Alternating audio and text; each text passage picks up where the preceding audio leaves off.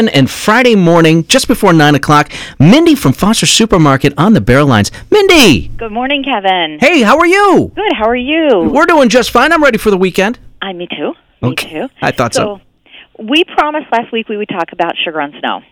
That's So right. many I remember. people Yeah. Do not know how to do it and how what to eat with it. Mm-hmm. Okay. So a traditional meal would be like ham and baked beans. You'd start your meal off with that, and then you'd have your your dessert would be the sugar on snow. Okay. So either you can go out and collect snow after a nice freshly fallen snow, or if you have one of those fancy dancy um, food um, uh, blenders, you can just blend up some ice and make a make like a snow. Okay. Okay.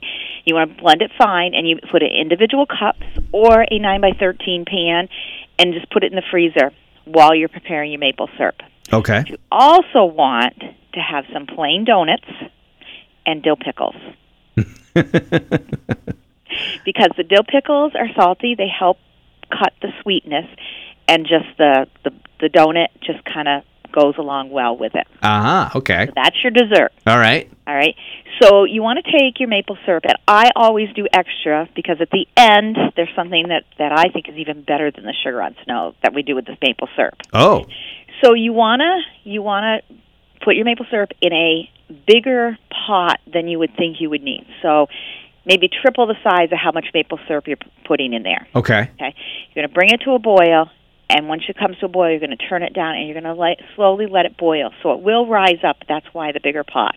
Oh, okay. Okay, so it'll rise up, and as you're stirring it, it'll kind of back back back down. But you want to keep stirring it off and on, not constantly, but off and on, um, and until you can take a teaspoon out and put it in a cup of cold water, like drip it in a cup of cold water, and a ball forms. hmm Okay. Once that ball forms, your maple syrup is ready to go on the snow. Okay. All right. All right. So then you can take and put it in a measuring cup, and you can drizzle it that way, and a lot, and just drizzle it on the snow right on the top, Mm-hmm. and you're going to let it set for a few minutes, and then some people use um, lo- uh, lollipop sticks, or they use um, ice cream. You know, if you're going to make ice cream or popsicle sticks Mm-hmm. okay? We always used a fork, okay? So you're just going to take a fork and kind of lift it off from the snow and twirl it around the fork. Uh huh. You eat it, and when it, the sweetness gets too much, you have a bite of the dill pickle or a little bit of the, uh, the donut. Okay. Absolutely delicious. Real New England tradition. This goes back to when the settlers came here and the Indians were showing them that they were, you know, um, getting the sap off the tree. Yeah. And they, which the Indians just, just would drink it. The um, I, I don't know. If, I think it might have been a combination of boiling it down. Yeah. Because it made a real syrup. Okay? Yeah. It made a real something sweet. What I like to do is whatever ha- you have left over, because we were always given individual little cups of the maple syrup to pour on our snow Uh huh. after. So while you're sitting there and you're letting your meal digest, you take a spoon and you just stir that maple syrup, okay?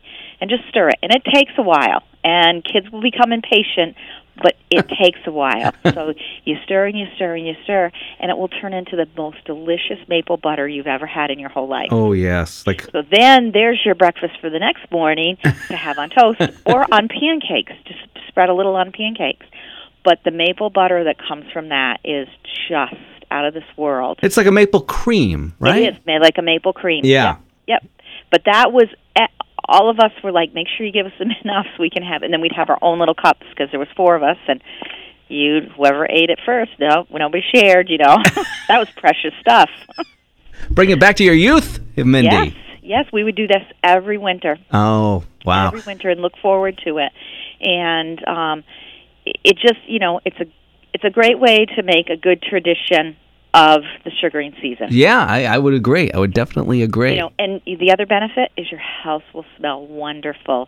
you know that wonderful smell you get when you go and you go to like Gould's or back in the day when Gould's was open or yeah. Davenport. Yeah.